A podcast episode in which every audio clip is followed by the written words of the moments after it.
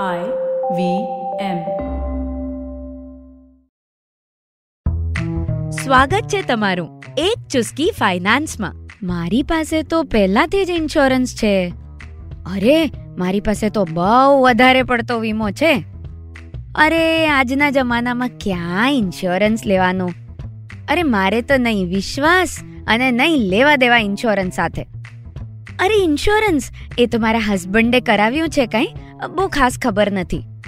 આટલો important product અને આટલો બધો સાઇડલાઇન તો આજની એક ચુસ્કી ફાઇનાન્સમાં હું લાવી છું ઇન્સ્યોરન્સનું સત્વ અને અમુક ઇમ્પોર્ટન્ટ તત્વ.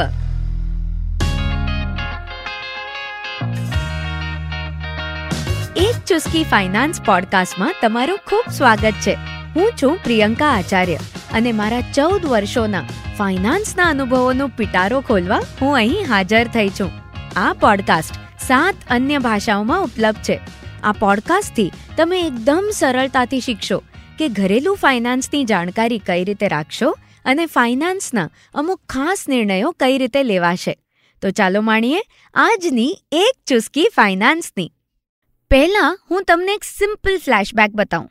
વર્ષો પહેલાં જો ઇન્સ્યોરન્સ કે મેડિક્લેમનું નામ લેવાય, એટલે તરત દાદી, નાની ફોઈબા બધા કહેશે, અરે, વીમાને આપણે શું લેવા દેવા? આપણે તો સરસ ખોરાક ખાઈએ અને તાવ શરદીમાં મારો કાવો પીવો ને એટલે દોડતા થઈ જાઓ. ડૉક્ટરનો ખર્ચો જ ન હોય તો પછી વીમો શેનો?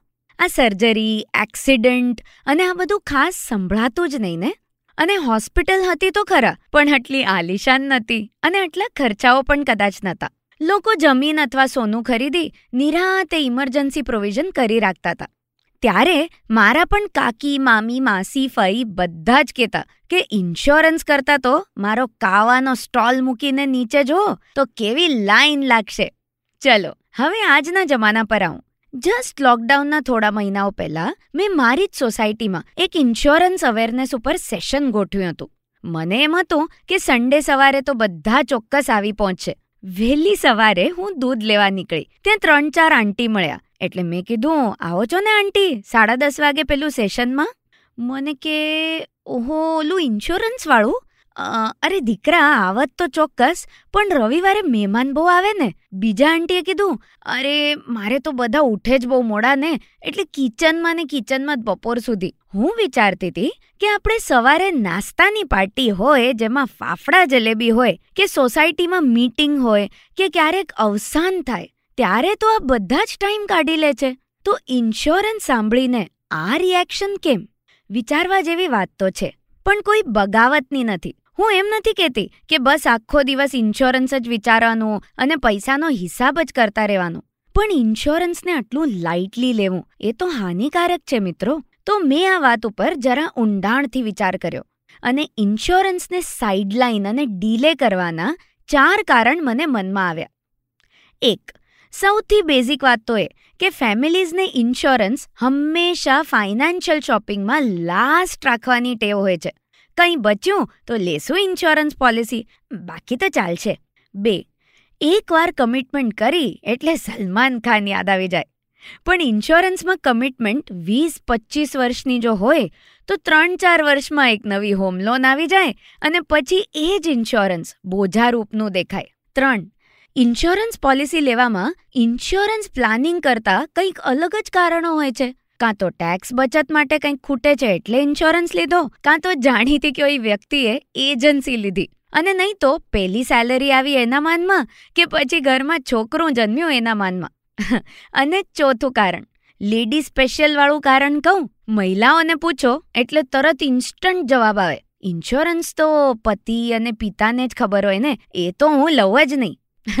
ચલો, જાગ્યા ત્યારથી સવાર. તો આજની ચુસ્કીમાં ચાર સોલ્યુશન્સની વાત કરું. એક, મારો ભાણેજ છે ને નાનકડો હંમેશા કે, માસી ઓલવેઝ સ્વીટ તો લાસ્ટ માટે જ રાખવાની.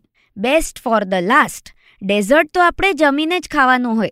હવે આ અનુસંધાનમાં કહું તો ઇન્સ્યોરન્સ કેપિટલ અપ્રિસિએશન દેનાર પ્રોડક્ટ છે જ નહીં. ઇન્સ્યોરન્સનું પોતાનું એક અસ્તિત્વ છે અને પોતાનું એક મહત્વ છે. બસ, એ તો એવો ફાઇનાન્શિયલ પ્રોડક્ટ છે જેમાં રિટર્ન નહીં, પણ સિક્યોરિટી ઉપર વધારે ધ્યાન આપવાનું હોય છે. ઇન્સ્યોરન્સ શાક જેવું છે. દેખાય બોરિંગ, પણ હોય પૌષ્ટિક. અને એ કોઈ ગુલાબજામુન કે vanilla ice cream with hot chocolate નથી. એટલે ઇન્સ્યોરન્સથી શરૂઆત કરવાની. અને પછી પ્યોર ઇન્વેસ્ટમેન્ટ્સના આઈસ્ક્રીમને કરવાનો એન્જોય. બે. ઇન્સ્યોરન્સને ક્યારેય જબરજસ્તી ઓબ્લિગેશનમાં નહીં લેવાનું. ના એજન્ટની તરફથી, ના ગ્રાહકની તરફથી કોઈ ઓબ્લિગેશન. હું ઘણા એજન્ટ્સને ઇમોશનલી કન્વિન્સ કરતા જોઉં છું અને ફેમિલીઝને કમિશનમાં શેર માગતા પણ જોઉં છું. ઇન્સ્યોરન્સ એક લીગલ કોન્ટ્રાક્ટ છે. આ કોમ્પ્લિકેશન્સને દૂર જ રાખીએ ને તો સારું રહેશે. ત્રણ, રેન્ડમ ઇન્સ્યોરન્સ તો બોજ જ લાગે ને? ક્યારેક તમે બે દિવસ ઓફિસ જાઓ, પછી ક્યારેક ચાર દિવસ, પછી આખું અઠવાડિયું દાંડી મારો. પથારી ફરી જાય છે ને રેગ્યુલારિટીની. બસ એમ જ. ઇન્સ્યોરન્સ શરૂ કરવાનું જલ્દીથી અને જેમ જેમ ઇન્કમ વધે, એમ રેગ્યુલર અપડેટ કરતા જ જવાનું. દાખલા તરીકે, આજે સીમા વર્ષે છ લાખ કમાતી હોય અને એની પાંચ લાખની પોલિસી હોય. તો વીસ વર્ષ પછી તમે જ વિચારો પાંચ લાખની પોલિસીમાંથી જે એને મેચ્યોરિટી મળશે, એની વેલ્યુ એને ક્યાંથી રહેશે? અને ચાર, હંમેશા ઇન્સ્યોરન્સની મોહ માયા મિથ્યાવાળી વાતોથી બચવા અને ફાઇનાન્સને સરળતાથી સમજવા, સાંભળતા રહેવાનું એક ચુસ્કી ફાઇનાન્સ નેક્સ્ટ એપિસોડમાં અમુક કોમ્પ્લિકેટેડ ઇન્સ્યોરન્સની ટર્મ્સના હું સિમ્પલ મતલબ કહીશ. ત્યાર સુધી પેરેન્ટ્સ કદાચ આ શો સાંભળતા હોય ને, તો તમને એક નાનકડો વિચાર આપીને જાઉં છું. જો તમારા બાળકોનું એડમિશન સ્કૂલમાં કરાવ્યું હોય, તો સ્કૂલની ફીસ આપણે દર વર્ષે ભરીએ ને? અને એ પણ, સ્કૂલની ફીસ વધતી જાય, તો પણ. પછી ત્રણ ચાર વર્ષમાં કોઈ લાખો કરોડોની નોકરી તો નથી મળતી છોકરાને? પંદરથી વીસ વર્ષ સુધી કન્ટિન્યુઅસલી આપણે બાળકના એજ્યુકેશન પર ધ્યાન આપીએ છીએ. અને બાળક મોટું થાય, એટલે આપણે તો ગૌરવથી કહીએ, મારે એની ઇન્કમમાંથી કંઈ જ નથી જોતું. હું તો સ્વાભિમાનથી જીવવા માંગુ છું. તો પછી જો અહીંયા રિટર્નની અપેક્ષા નથી, તો ઇન્સ્યોરન્સમાં કન્ફ્યુઝન, ચેલેન્જીસ અને આ રિટર્નની પાછળ ભાગવાનું કેમ? તો જો આ સાંભળતા તમારા ચહેરા પર એક સ્મિત આવ્યું હોય, તો આને જરૂરથી વિચારમાં મૂકશો અને તમારા ઇન્સ્યોરન્સનું ખાસ ઓડિટ કરશો. રાહ જોશો મારા આવતા એપિસોડની. તો આ હતી આજની ચુસ્કી. ભવિષ્યને સુઘડ બનાવવા આજે આ નાના પગલાંથી શરૂઆત જરૂરી છે. હું છું પ્રિયંકા આચાર્ય. અને આમ જ, વાતો અને વાર્તાઓના માધ્યમથી તમારા ફાઇનાન્સની સમજણને ભારે બનાવતી રહીશ. તમારા ફીડબેક અને પ્રોત્સાહનની હું રાહ ચોક્કસ જોઈશ. તમે મને ફોલો કરી શકો Instagram at the rate Priyanka U Acharya ID પર અને લિંકડિન પ્રિયંકા આચાર્ય નામની પ્રોફાઇલ થકી. જો તમને આ શો ગમ્યો હોય, તો આઈવીએમ પર હજી ઘણા બધા શોઝ છે, જ્યાં તમે હજી ઘણી માહિતી મેળવી શકશો. તો આવી જાઓ આઈવીએમ પોડકાસ્ટ એપ કે પછી વેબસાઇટ પર. એક ચુસ્કી ફાઇનાન્સ પોડકાસ્ટ અને આઈવીએમના બધા શોઝ તમે તમારા મનપસંદ ઓડિયો એપ પર પણ સાંભળી શકશો. અમને સોશિયલ મીડિયા પર તમારો સ્નેહ પહોંચાડવાનું ભૂલશો નહીં. અમે આઈવીએમ પોડકાસ્ટ નામથી ઓળખાઈએ છીએ. ફેસબુક ટ્વિટર ઇન્સ્ટાગ્રામ અને યુટ્યુબ પર.